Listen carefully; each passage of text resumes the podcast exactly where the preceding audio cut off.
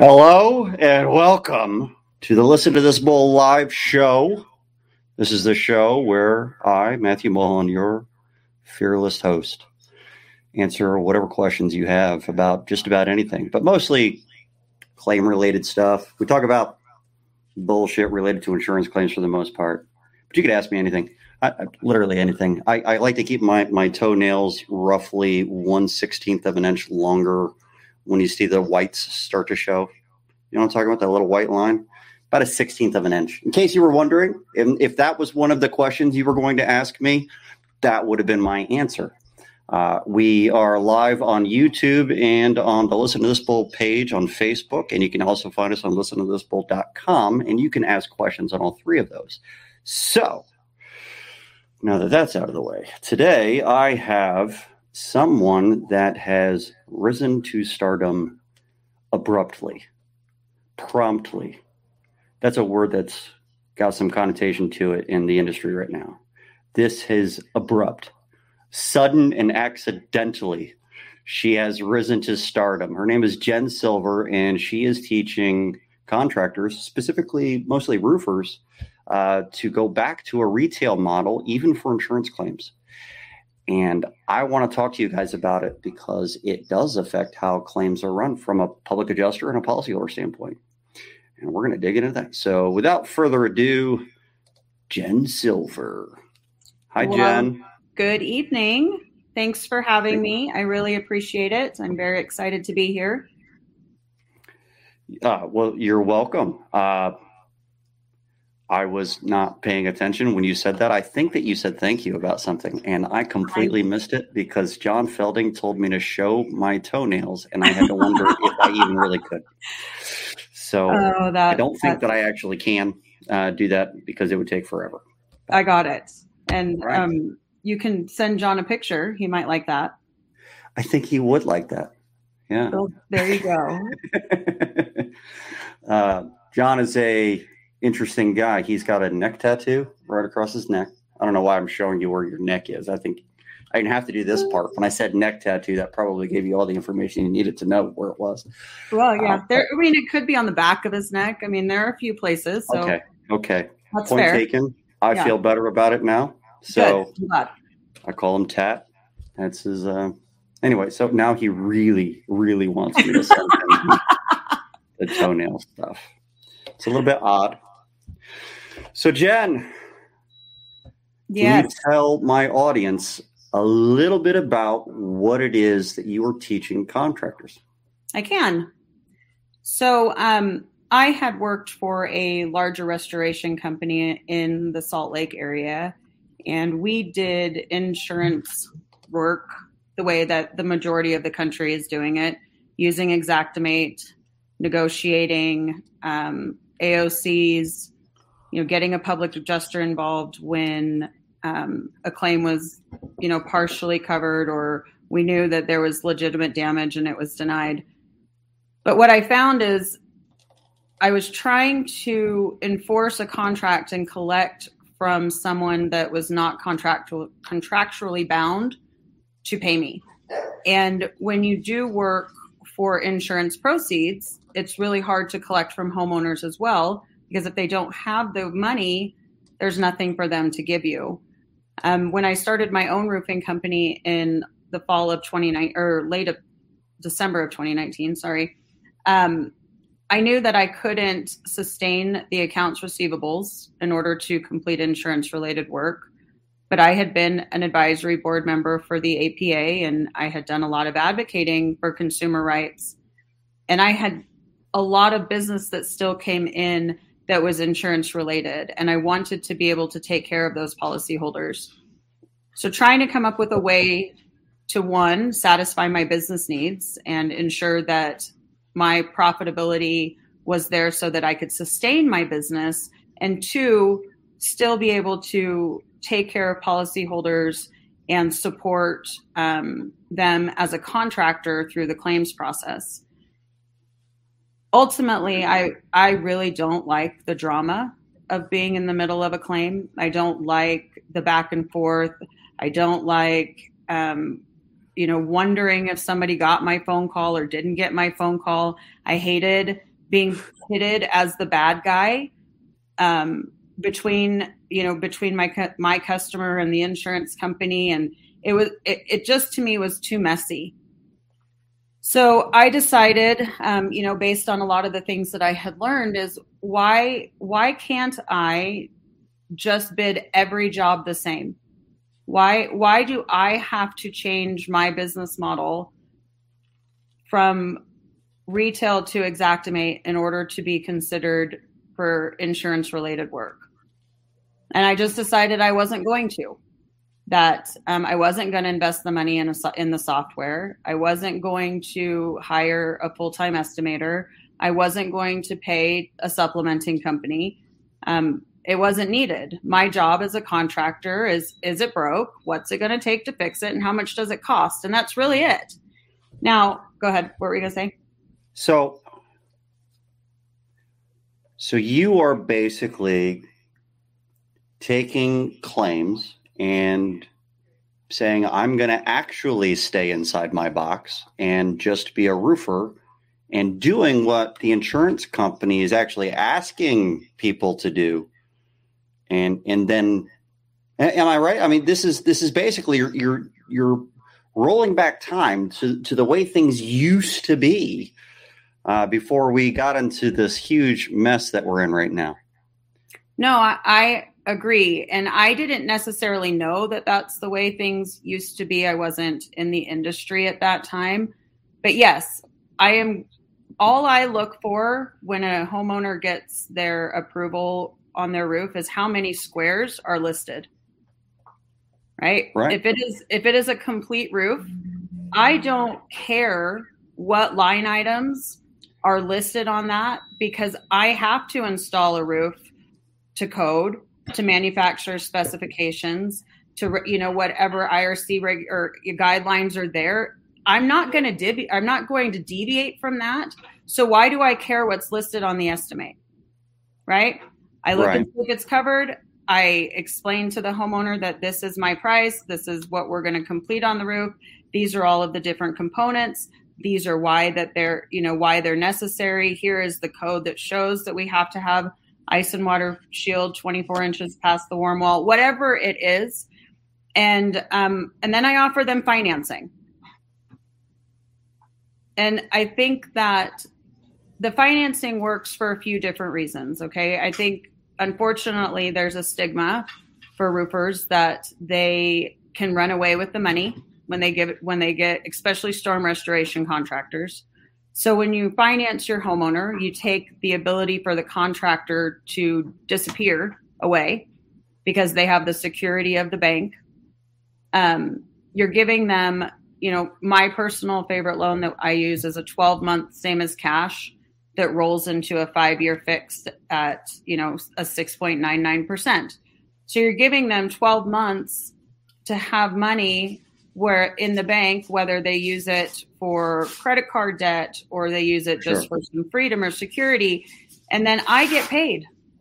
I'm not chasing mortgage checks. I'm not, you know, the the wonderful mortgage checks that have two different mortgage companies on it or the old mortgage company or this one needs to be endorsed and then you send it back endorsed and they can't endorse it because it's a live check now. I mean, I've played the game and the amount of time and energy that I spent in that process, my customer service suffered, my communication with our, our consumers suffered, and it when our intentions were always just good, right? We were there to help our homeowners. That's why, as contractors, I think initially we wanted to do this.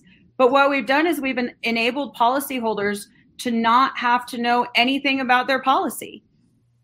They don't have to know what kind of policy they have because the contractor is going to take care of it. Well, what does that do for the future of America?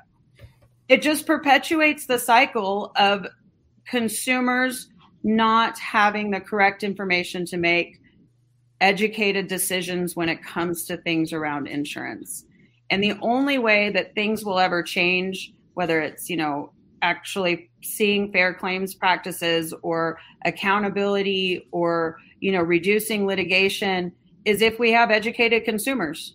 It's not going to change for the contractors. I'm with you on that. Um, I do want to dig in a little bit uh, in, in just a minute about how that really affects uh, a claim. But let me just ask you this: Are are you involved in the claim at all? Then is the contractor basically just working as if they're retail, waiting for someone to call them and say, "Hey, I have an insurance claim. I've been approved. Give me a bid."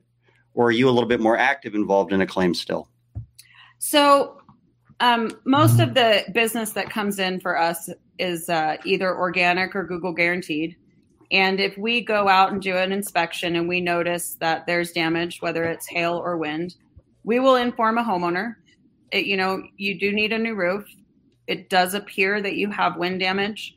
Um, it's up to you. I've seen other homeowners in your situation uh, file claims with their insurance carrier. Some homeowners don't you know, it's completely your choice. I'm going to go back and do my estimate.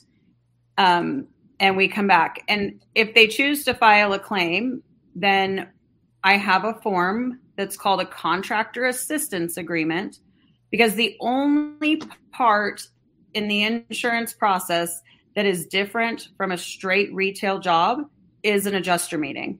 My guys wear ropes and harnesses regardless. If a porta potty's on the job, it's going to be on the job, whether it's a retail job or whether it's an insurance job, just because of that specific job. But in the model, the only thing that's different is the actual adjuster meeting appointment. And so I You're have an still agreement. meeting with the adjuster.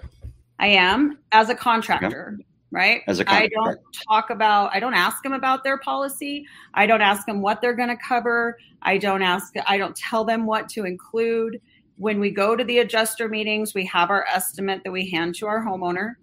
Um, and the homeowner, it's up to them if they want to share that with the adjuster. We go up and solely talk about what's going on on the roof, why we believe that this is wind damage, or what we think caused the damage, what storms we're aware of, and that's it. I do not talk anything else with them. Okay, so you're still performing a causation analysis for yourself, and you're presenting that you're presenting the damages on behalf of the policyholder. Yes, because I'm a I, I should know that. That is what I should know as a roofing contractor, what broke the roof. Right? Like that is part of what I deem sure. in my wheelhouse. What and what's it going to take to fix it? Is it a repair? Is it a replacement? Yes, that's all reasonable. Outside of that, I shouldn't even know anything about policies or what that process is in my opinion. That's what this you guys were for. Very different. Right? So this is this is the way things used to be. So 20 years ago, Steve Patrick just got on. Um, and I'm going to come back, uh, Frederick, to that question. And, and, Steve will attest, you know, back in the day, this was something that was fairly normal. There was mostly retail roofers out in the field. And they might not have gone through a causation analysis like you're doing right now. Um, but you get three bids. That was that's what the carriers asked you for. You'd go out, you'd get three bids, and based on those bids, they would determine what the amount of loss was. You would pick one. You might argue over which one you're going to pick.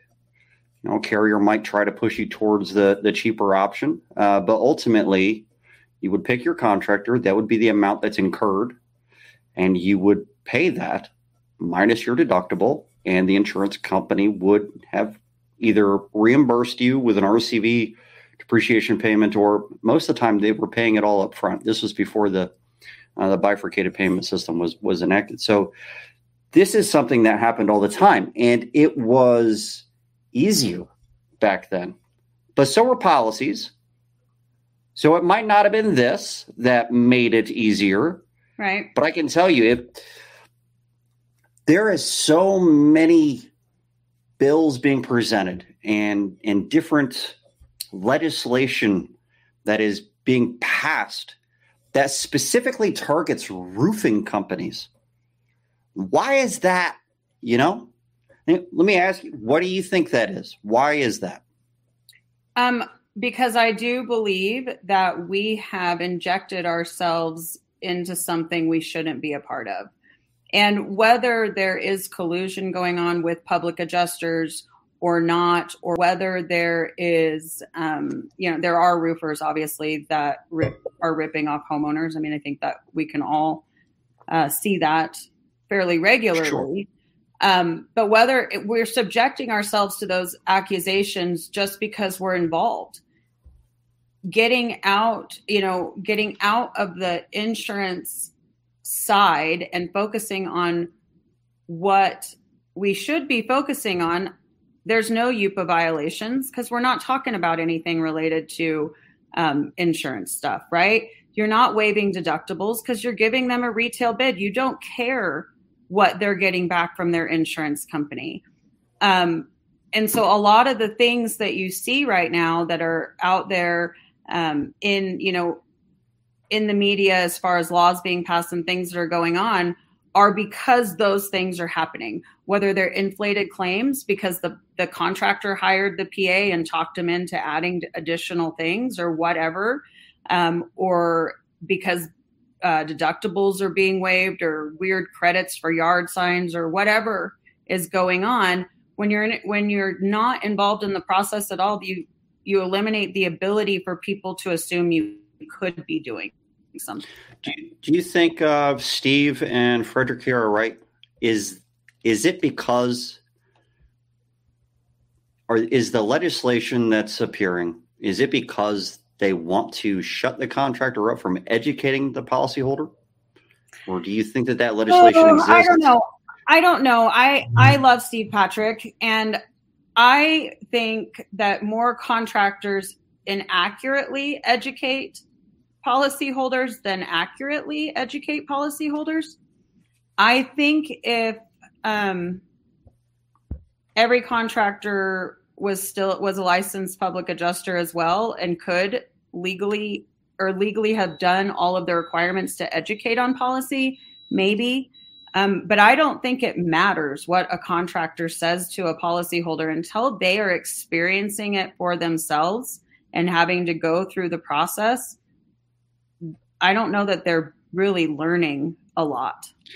So my my opinion on this, I, there's I'm I'm sure that there are some fantastic contractors. I've met many of them. A lot of them um, have been talking to me for years. I I am in mm-hmm. contact with a ton of excellent roofers. I am also in contact with a ton of brand new roofers. All of them, I think, would agree when they hire a new salesperson that new salesperson doesn't really know what they're doing. They're not actually an insurance expert on day one, even though their truck might say so. and they're giving bad information. They're telling someone that they have damage when maybe they don't, that they have full coverage when maybe they don't. Yeah. There's a lot of frivolous claims, a lot of frivolous claims. And I think if the frivolous claims went away, or at least reduced dramatically, there probably wouldn't be so much effort into putting legislation together specifically targeting roofers. But the roofers are definitely the ones that are knocking on doors the most and looking for storm damage. There is a, this market didn't really exist as heavily as it does until the SVD crowd really um, pushed things around. You know, it was 2006, 2007, where it really took off after the, the, yeah big recession and everybody needed a job and suddenly this was something that was viable. Uh, but if there wasn't a storm in the market there's vandalism that occurs. There's a whole bunch of there's a bunch of bullshit coming from the policyholders advocates. That's true. Now guys, yeah, i agree with you. there's a lot of bullshit from the carrier side. Don't get me wrong. I built an entire channel around that all right? But there is a vast amount of bullshit coming from um, from our side. The idea that you can just throw Jello against the wall to see what sticks and it doesn't hurt the policyholder is ridiculous. We're seeing what the consequences of those actions are. We're watching it happen. The McKinsey model Frederick just brought up is is something that is being moved around from from one carrier to the next. And the McKinsey model is bullshit too. It's complete utter nonsense and I can't believe that it's even legal. But um, forget about that. You know, we, we all, we all need to understand that we're not completely innocent here. So, as no policyholder advocate side, I think what you are talking about is a hard reset. If there was a big reset button, if I could take the cartridge out and blow all the dust out of it like an old Nintendo console and then put it back in and turn that shit on, this is what it would look like.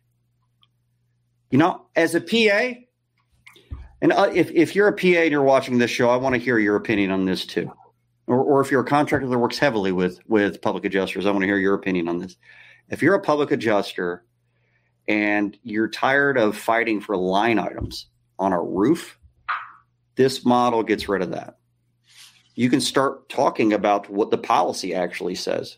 We will pay the amount that is reasonable and necessarily incurred, reasonably and necessarily spent, whichever one it might be.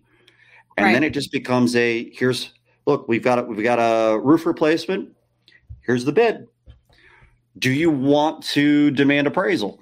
Because that's the option if they don't like the bid and they think it's unreasonable. If they think it's reasonable, then it's paid.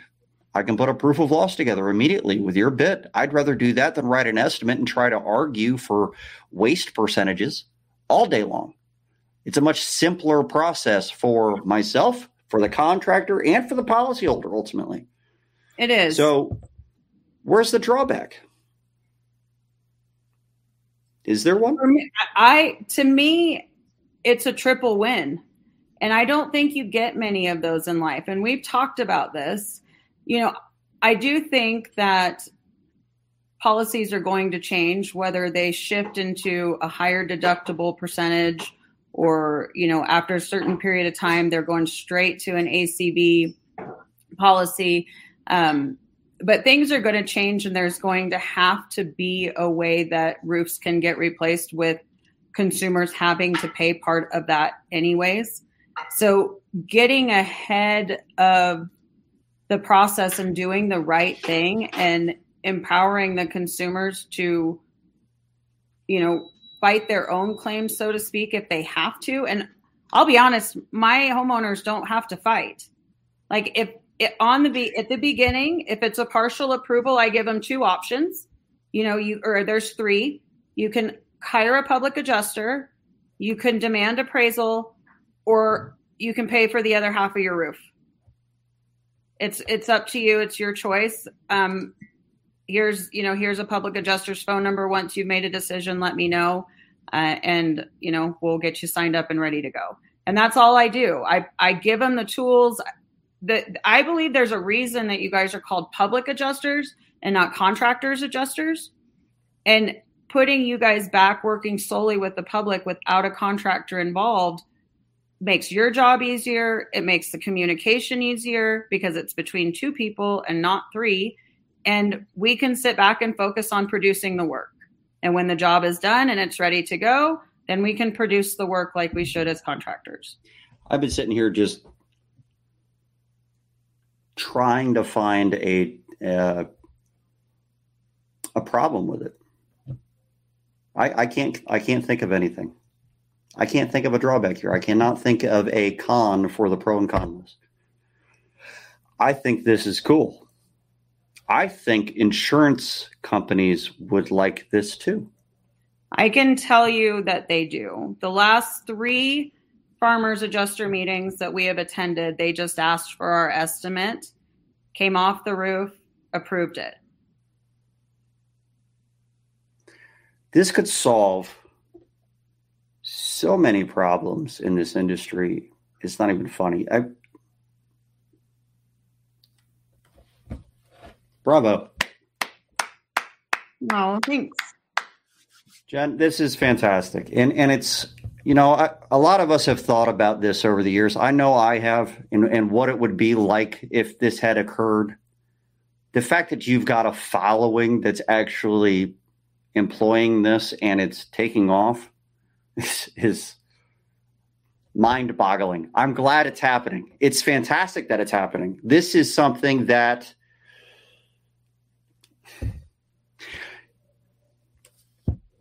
I, I really can't even describe how useful this model could be for the average consumer in in general. You can solve the vast majority of problem claims handling with this one change.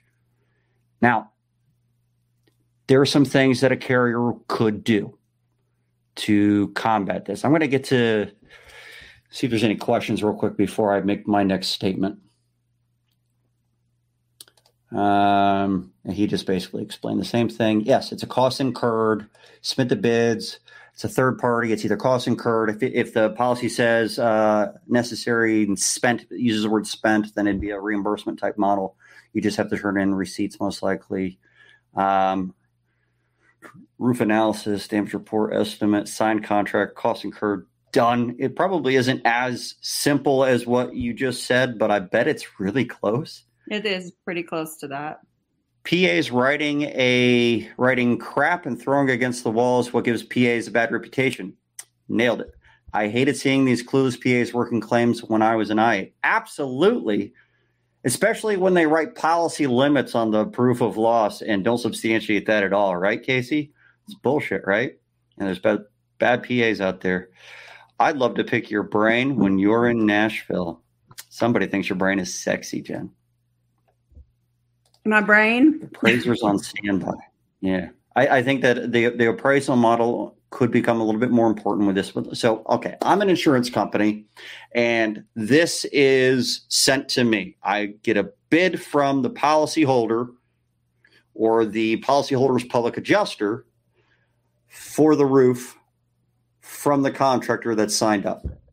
Okay. Now, my mm-hmm. policy says that there's no ordinance and law coverage. Um, and I've got an RPS schedule, roof payment schedule, and based on the age of the roof and all this, it's going to depreciate things. Now, as a public adjuster, I know that they're going to come back with stuff, and I have to dig through the language to see how it's being applied to make sure that it's applied correctly. But the, then the carrier has the ability to look at that bid, and they know it's only coming from one contractor instead of getting multiple bids. So now they might want to get a comparative bid just to verify that that bid is uh, reasonable. And, and they have the right to do so. Mm-hmm. So they might send out their own contractor to do a comparative bid of some kind.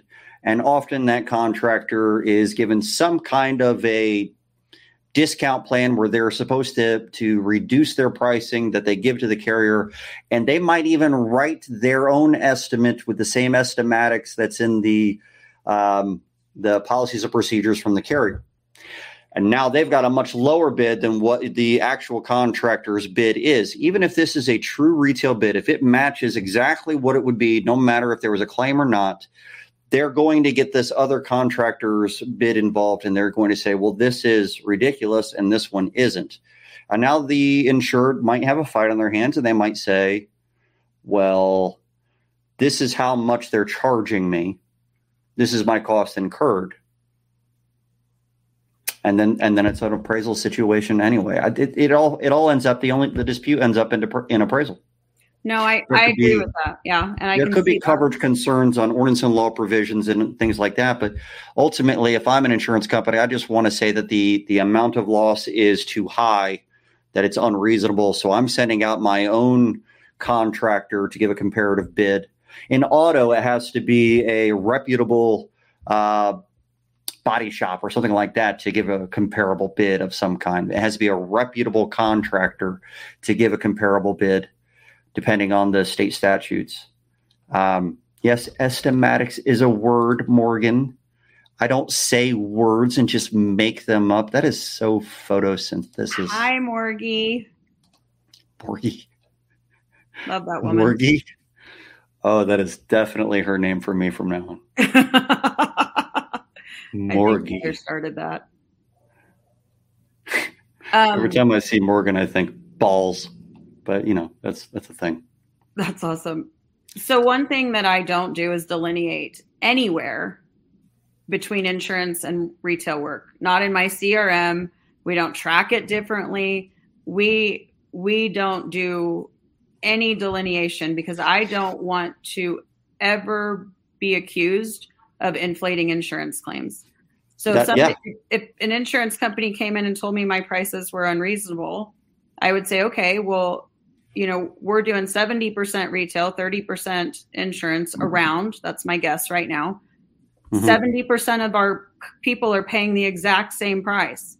There is nothing different. Would you like me to pull 10 claim or 10 different estimates for you to look at? Because that how can that be unreasonable when the general public doesn't think it's unreasonable?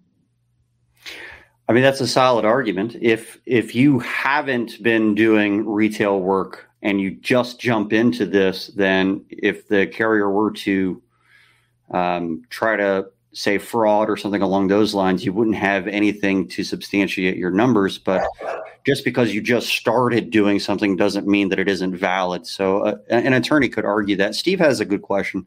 How many of these have you done in the past year, and what percentage are wins? Well, I don't know exactly how many because again, we don't I don't track them, right?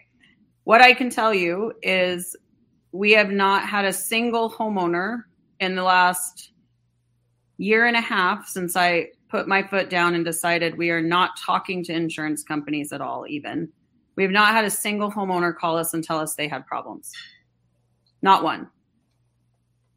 So I, I, I would consider them all to be a win. Are you going to put And me I out of think now business? that no, public but I only done. pursue Wow. no because I have referred claims that weren't covered to a public Put me out of adjuster at the beginning.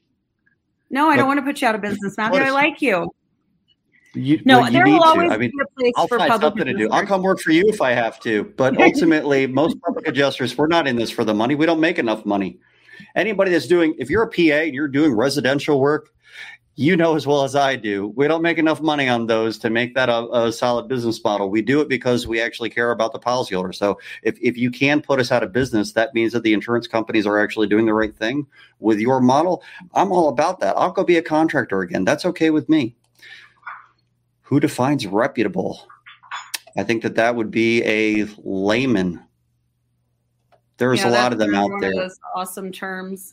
I it, I would probably argue that you have to look for somebody that is ranked in Google. Google would probably have to define reputable. Would be my guess. I have no idea though how you would. Wouldn't it be funny if there was a profession of layman? I'm a professional layman. just ask me a question. I'm just your average Joe. If, if they if they make it a business though, then suddenly they're not a layman anymore. Right now they're professional. So right? They're it wouldn't work. It'd be an oxymoron in itself. Yeah. You would immediately put yourself out of business the second you started a business. She's putting you in business. Damn right, Steve. I love this, by the way. I just want to make sure that everybody is aware. This is amazing for PAs. It's amazing for everybody. It's amazing for contractors. You know, my next after we get through um, the cities and and get what we're doing out there, now I need to teach everybody how to build estimates, how to understand their overhead, and how to stay in business long term. Right? Because if you've worked solely off of Xactimate, you're managing cash flow and not market or margins. So there's there's a few layers to this. You know, You doing a retail Teach estimate- roofers how to be business owners? Now you've gone too far. Yes. Too Oh far. Yes. No. Yes. That Way we too need. far. They're supposed to just want to go get drunk at the end of the day. That's all that they want to do. Oh, I'm so effing tired of that stigma. Like It's I'm a stigma so for a reason, tired- though, right? But it, it, yeah, I get it. It's the reality Crazy. of where we're at, and I think that you're going to see a shift in that. There's there's too many roofing contractors that are tired of being roofers. You know, in the in the connotation of getting drunk or spending money that they don't have or whatever whatever it is hustling you know i i don't want to be a part of that i don't want to be looked at as somebody that isn't professional, somebody that people, my customers are worried if I'm going to stay in business, if I'm going to do quality work. I, I I'm tired of the roofing industry being the laughing stock of construction. Because You think it is? I, I do, Hmm. I do. Hmm.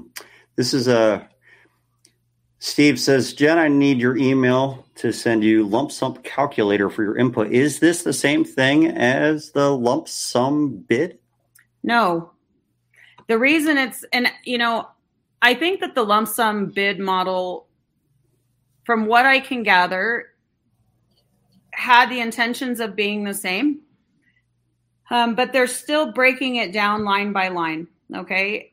In my retail model, what goes on a roof, a standard 612 and below gable to gable, those components, they go on every roof every time. So I have a paragraph that says all of the components that are required on every roof. And then I have a section that's called roof details. So roof details would be steep charges, story charges, poor access, you know, cornice returns, anything that makes that roof unique that I would have to charge for. Those are the, that that's it. Those are the two sections I have. And Isn't that what Steve is describing here? It's a spreadsheet that does well, his not use line not so use line items. I have not seen his um, lump sum calculator, and I know that he's trying to get my email. So, Steve, it's just Jen with one N at roofingutah.com. Um, but I know that that I know that he's working on that, which I look at to see calculate, you know, gross margin and overhead and profit for contractors to make sure that they're covering their costs because I can't I can't ethically say, hey, you guys need to let's all switch to this retail model and not give them the tools to to understand their overhead. And they haven't had to. And so I am going to work with Steve and there's a few other people on getting out there and teaching them that part so that they're pricing correctly and not inflating pricing, but pricing correctly for what their business needs. If you're in the middle of a claim, can you just abandon what you're doing and suddenly jump into this, or is this is something? This sounds like it's something you'd have to start the claim off with. You would because literally there's no negotiating. I I do not even take calls from carriers. So if they reach out to me, I mean I will send an email back. For most states, contractors aren't supposed to be negotiating anyway. Yeah, but they do. I know. I and the insurance company does it with them. Wait, Jen. I know. All I do is talk about my estimate. Yeah. yeah. I went and met with the Department of Insurance and the insurance commissioner a couple years ago. In Utah? Uh-huh. And I'm ex- Utah has some pretty strict UPA laws. And I was explaining to him they wanted to get rid of the AOC. And I was explaining to him that I can't even sit down and discuss the differences in the estimate in what the insurance estimate is and what's on my estimate if you take away the AOC. And he goes, "Oh, that's not true." I go, "Oh, yes it is." And the uh, director of customer policies, I don't remember exactly what her title was. Oh, no, she's right. She can't say any of that. And he's like, Really? And she's like, Yeah. And he goes, Well, why? And you know, this this whole long conversation ended up developing out of it. And I, the the UPA laws are so one, they vary, but they're so strict. Contractors violate them nonstop without even understanding because they don't see what they're doing as practicing law or interpreting policy, which is what I think the UPA laws are supposed to be there for. But saying that drip edge is missing on an estimate in my world isn't practicing law or interpreting policy, yet it violates UPA laws in most states.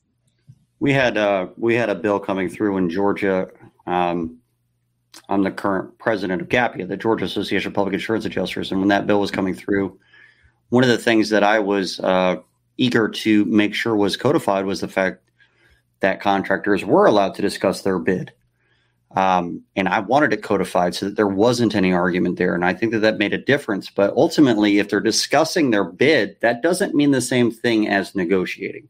If I'm just saying what's in my bid and why, that's very different from saying, well, I'll accept less if you do this, because then you are acting in a fiduciary responsibility, a, a fiduciary capacity for the policyholder, and you are acting as a public adjuster or an attorney, and that's that's really where it goes wrong. But if you've got a bid and that's your bid, period, this is how much I charge. I mean, unless you could convince me that I don't need to do something that's on this, then fine. But all of this is legitimate, reasonable, and necessary in order to Correct. replace this roof, then this is how much I charge, period. If you have a problem with that, um, this is how much the I'm going to get from the policyholder. That's between you and them if you want to give them less. I have nothing to do with it. It it probably took cool. me initially like two to three months of insurance companies calling when we first made the switch and me explaining I don't break down my pricing. Um, and they would ask me why. And i would say well there's a lot of different things that go into my pricing. It's not designed to be broken down. Like you know there's fuel and backlog and year time of year. And you know and they'd be like well what's your price per square? And i would say well what does your EagleView say as far as far as how many squares are on the roof? 33 okay great. What is the bottom price of my bid and I'd say you can divide it. That uh, would be the price per square. Do you have right? a calculator on you? Yeah, I, I don't I don't have a calculator. paper and a pencil and a pinch. Right. this, this is how you come up we with that number. Together. Right? I'll walk you through it. And it, it wasn't meant to be, you know, I wasn't trying to make them feel ignorant. When I, I just was done. I wasn't going to do it. And they stopped they stopped calling, they stopped bothering us. And now, like I said, we're to the place where they're approving it. You know, we get we get referrals from insurance companies. Uh, and I and I'm profitable. Well, you, I have no supposed to talk about that. No, no, no. If if you get a referral from an insurance company, shh, shh, shh. well, I'm not asking for it.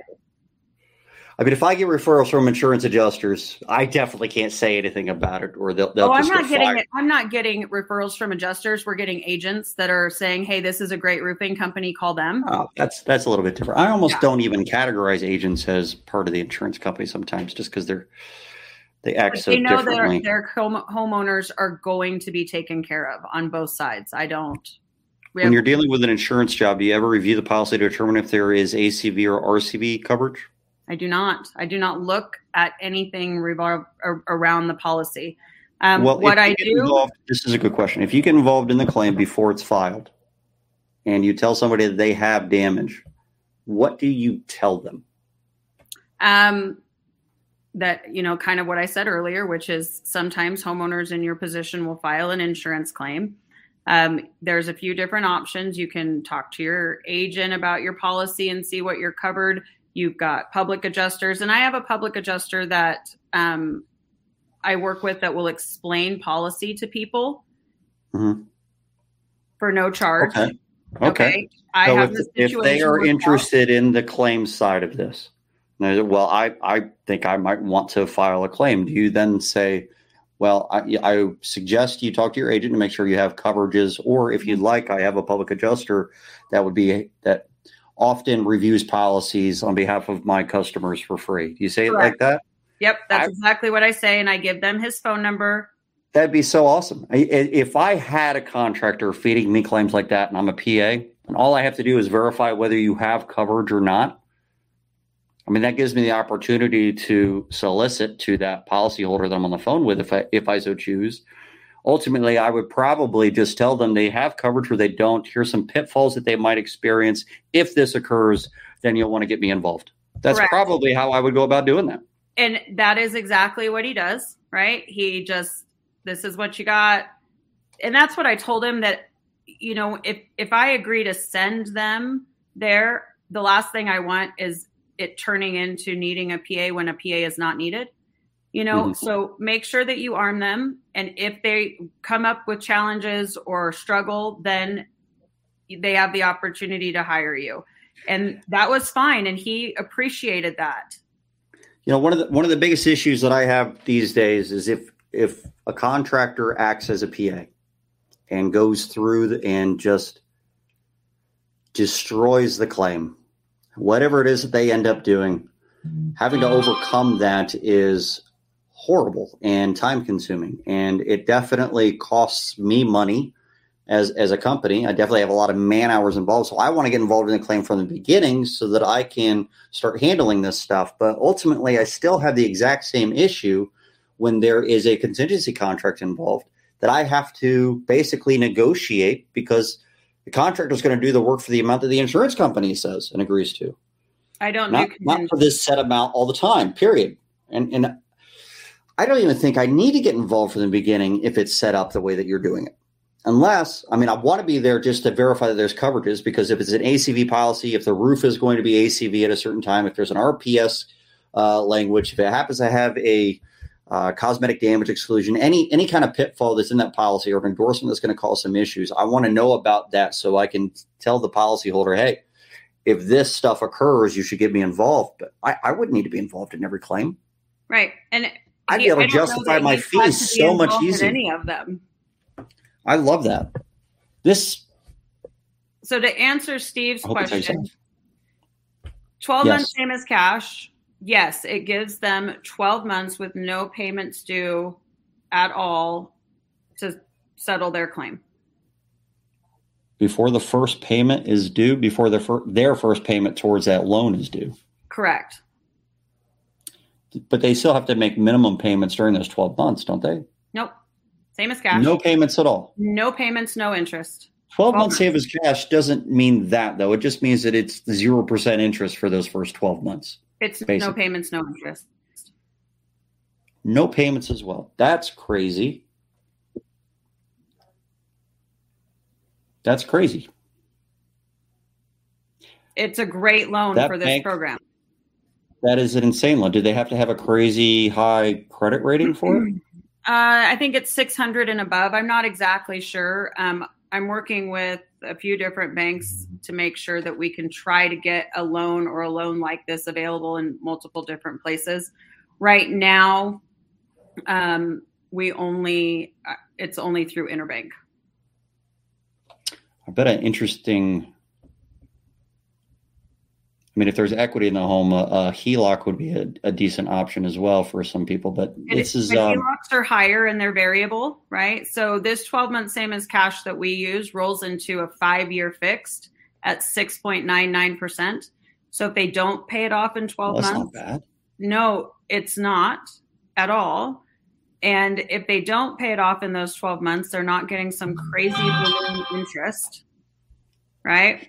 Does the interest start at month 12 or does no, it, it accrue? Accrues. It accrues, but it's a 6.99% accrual, whereas a lot of the standard, you know, same as cash loans are accruing at 17 or 18%.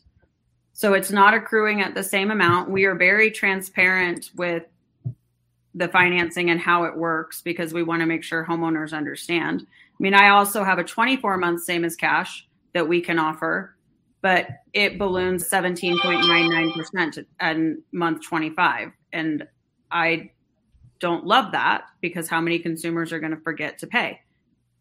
And that's a lot of interest to accrue. That's a ton of interest. Uh, but if but if the claim ends up settling out, as long as they know that they're going to have, you know, RCV coverage benefits or something along those lines, then most of the time this is going to end up working out. Um, how do you happen to know how often the policyholder ends up having to cover more than their deductible in these situations? I don't because again, we have not gotten any calls back. Now I have had homeowners that have told me, "Oh, you know, you guys are only like a thousand dollars difference." I'm I'm not even going to fight it. Like it's there's times when it's not worth it to them you know and that's up to them. I you know it's not my claim to fight. It's not my contract. It's not my insurance company. So i will still i still at the end of my jobs give them the same report i give to every other customer that has the proof of you know the pictures of proof with install codes whatever i know that they'll need to get indemnified. I give it all to them. What they choose to do with it is up to them so you need to have good photos for the policyholder one way or the other, right? You definitely are still doing a full investigation and making sure that everything is there in case they end up needing it. Well, I do that for every job anyways. You never know if a city missed the inspection and they want you to show they want to have a picture to show that there's ice and water on the roof, right? Like sure. anytime something goes wrong, you, you know, a neighbor sues a neighbor. Like, I mean, we have a, a very strict documentation of what we take pictures of along the way in every single job So whether it's insurance or retail, it doesn't matter to us. We're going to take the same pictures. So we just have them available anyways.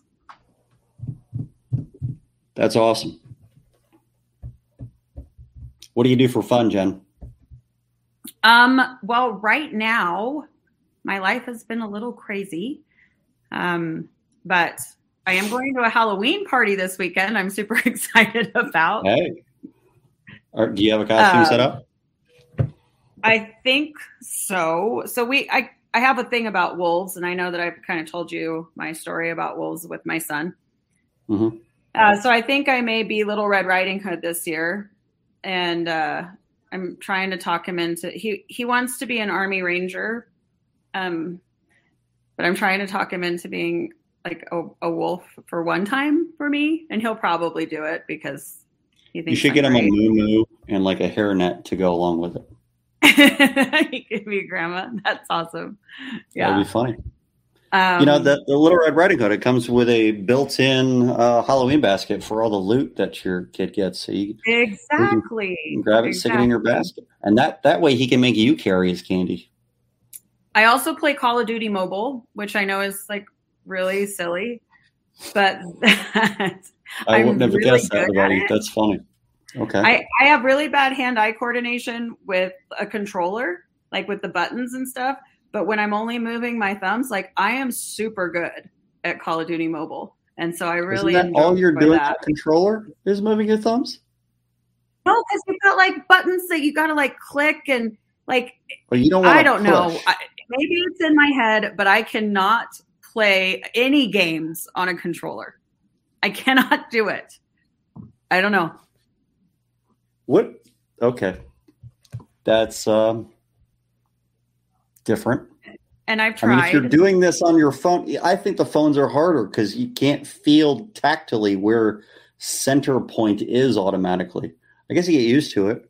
If it's That's all weird. I know, then it's probably it. It's easy, but yeah, mm-hmm. I I've tried to play games with my kids on the Xbox, and you know I'm a single mom and I have four kids, and I have one son, and it's easy to find things that I can go and do with my daughters. You know, we can go get pedicures we can go do other stuff but it was harder to find activities that i could do with him uh, alone mm-hmm. i mean i love to fish and i love to camp and i taught him how to clean fish and i can do all of that kind of stuff but sometimes it's raining and i i really have tried to play xbox and i just am not good so we came up with playing some call of duty mobile and i got really good and he was super excited and we will go in and you know dominate a room that's pretty cool how long do you like your toenails?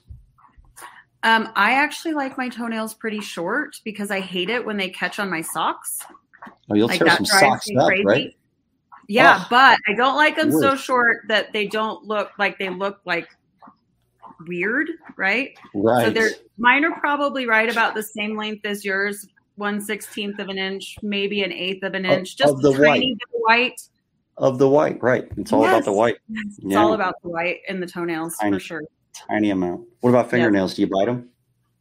Um, I used to bite my nails, and yeah. um, I do not bite my nails anymore. But I get my nails done because if I don't have them, I have really thin nails, and being on roofs and doing things all the time, my nails just get torn up. So if I get them done, they're harder, and I can put gloves on, and then they don't get torn up the same. And I still feel kind of girly because I'm, you know, not, I don't always get to be super girly. Most of the time I have a ball cap on and a tool belt. And mm. unless I'm in leading classes, then I have a jacket and a shirt or at a conference. But a lot of other times I'm not. I think it's interesting that pants were not listed. Oh, yeah. I do wear those on a regular basis. Oh, okay. Okay. Yeah, just just to be clear, I do wear those. All right. All right. I, yeah. That's that's where the girly part was coming in. Is is what I was saying. I don't like. I like the one sixteenth white on the toes, mm-hmm. but I cannot handle any white on my fingers. Really? I gotta cut it off. I gotta cut it off. Now I used to bite them too, but but now I use the scissors on my Leatherman, which is odd that it's. I mean, it's out there on my bar that I've been building all day, but it's um, just I can't handle. I can't handle it. If it's white, I have to get rid of it. That's interesting. It's horrible. It's weird. My wife is is watching, and this is her face because of this weird conversation. She's just face palming right now. yeah, she she thinks this is the best conversation ever. Steve thinks you're awesome. I think Steve is I awesome agree. as well. I've known Steve for a few years now, and he's always been a wonderful support of what I've been trying to do. Clint Clint just stumbled upon the episode and came across the fingernail and toenail conversation. I we didn't I really go into anything of any importance, thinking. The whole episode was bullshit like that, Clint. You should not even bother going back to watch it, probably. I think he knows I'm lying. I'm sure. Yeah. Well, is there anything that we didn't cover on what it is that you do that you'd like to tell the audience? No, I mean really it's simple. You know, we need to stay focused on what what we should be focused on. We need to support our homeowners as their contractor, but we need to put the we need to empower them to be in the driving seat of their claim and um, get out of the middle of it. It it is so much simpler, less stressful for You know everybody all the This way around. This forces public adjusters to stop being roofers too. I'm, honestly, if if a contractor did this, if a roofer did this model, I don't have to fight for individual line items. I don't have to be some roof guru along with knowing how to interpret policy. Right. Is It- it, simplifies my job. it- yeah, I agree. I, I I, hope this takes off. I, I hope it takes off. This is so much better. We can have conferences where we actually you know discuss things that are great and about business and and have business conversations. This would be great. Right. What does leadership? Yeah, we, we can like? have How people getting out of uh, business classes and, and they want to become a roofer again instead of only the people that uh, just got out of jail or something. You know, like Conrad. Our toenails a cover. Well, they're not excluded. So if if toenails accidentally damaged the property, That's then yes. awesome. they would be the covered peril. I don't know how toenails happen. So It's right up there with eyebrows. Uh, hail does hail damages something. The hail isn't the damage itself. So toenails will damage. Some, yeah. So if you were to jump up on your roof with some really long ass toenails that you should have cut like a year ago, and you just took a trek across your roof barefoot, or even in a pair of flip flops where your toes were hanging off because they It weren't quite reminds me of, large like, enough. These curled toenails that just sound Curl Ugh. because they curl. They go I straight know down. do. that sounds so Right. disgusting. Oh yeah, and then you start slipping because it's too steep, and you've got your you've got your flip flops on. Your toes are on the edge, and then the toenails just grip, and you just squeeze your toes to grip the shingles all the way down. If you're sliding, Like a sloth or like a you'd be a covered loss. Oh, that's awesome. That is great. I think that would work out. I want that claim. If you guys ever have a claim like that, please make sure it gets to me. I want to do that claim. That would be fun. And I would just like to see it. Memphis is full of surprises. Does that happen in Memphis? I don't know. Maybe I'm out of order with these. I think I made uh, Hank over here puke. Poor Hank. Poor Hank. Well, Jen, I really appreciate you spending the night with me. Um, I'm going to show off for a second, if you'll allow me to. I I've would been love working. to see what you've been doing. Let me see if I can get into this from my phone so we can use my phone's camera real quick. Yeah, that's me. Okay. All right. We're going to say Matt Mulholland 2. And I'm going to do. Should stop. I hope. That did not work. That was horrible. I'll tell you what I'm going to do instead. I'm going to go and just move the big camera. Well, there All you right. go. All right, so hang on a second. I won't, well, if I do that, I'll be able to hear you. So we're in our brand new building at NCI. This is our new studio that we're in. That's a green screen. That's why it's doing weird stuff. And uh, this is some glass out of my studio, looking out onto my main Wow. classroom. This is their larger of two classrooms, and that is a bar that I'm building out of a dais. We actually got this thing from an actual courtroom. We're tearing it apart and building a bar out of it so that our students, when they come, they don't have to go to a bar out in the uh, city and, and, spend their money if they'd like. Um, whoever ends up sponsoring this bar will just have, you know, their their sign up saying that they're sponsoring it, and the booze will be on them. I think it's a cool idea. Yeah, that looks great. I can't wait to see it when it's all done. Yeah, well, I have to be done tonight, so. Oh. Yeah. Okay. Well, we I'm going to get busy on that. Work. And uh, yeah, thanks for thanks for being on the show. I will be back next Tuesday. I might see you in Denver tomorrow, though. And if we do, we'll grab a picture together and post it online. That sounds great. Right. I'd love that. Okay. All right, guys. See you guys. That was Jen Silver. Her program is awesome. Awesome. And I really hope it takes off. If you guys want to get more information on that, I'll try to put some stuff in the comments probably tomorrow or on YouTube um, underneath. I'm squatting right now because I've messed up my camera angle. So I'm just going to squat a little bit. Um, I'm going to put some information there so you can actually reach out to her if you'd like to find out what she has going on. I think that it would be beneficial if you're a roofer to really reach out to them. If you're a public adjuster, reach out to her just so that you can figure out what it is that's going on if you have more questions and maybe even get tied up with one of those roofers that can then say, hey, this guy's willing to take a look at your policy to see if you have full coverage first. I, I think as a PA, I'd, I'd love to be a part of that kind of a program just because it would be simpler in the end. But take a look into that and keep collaborating with each other. And I will see you next Tuesday. See you later.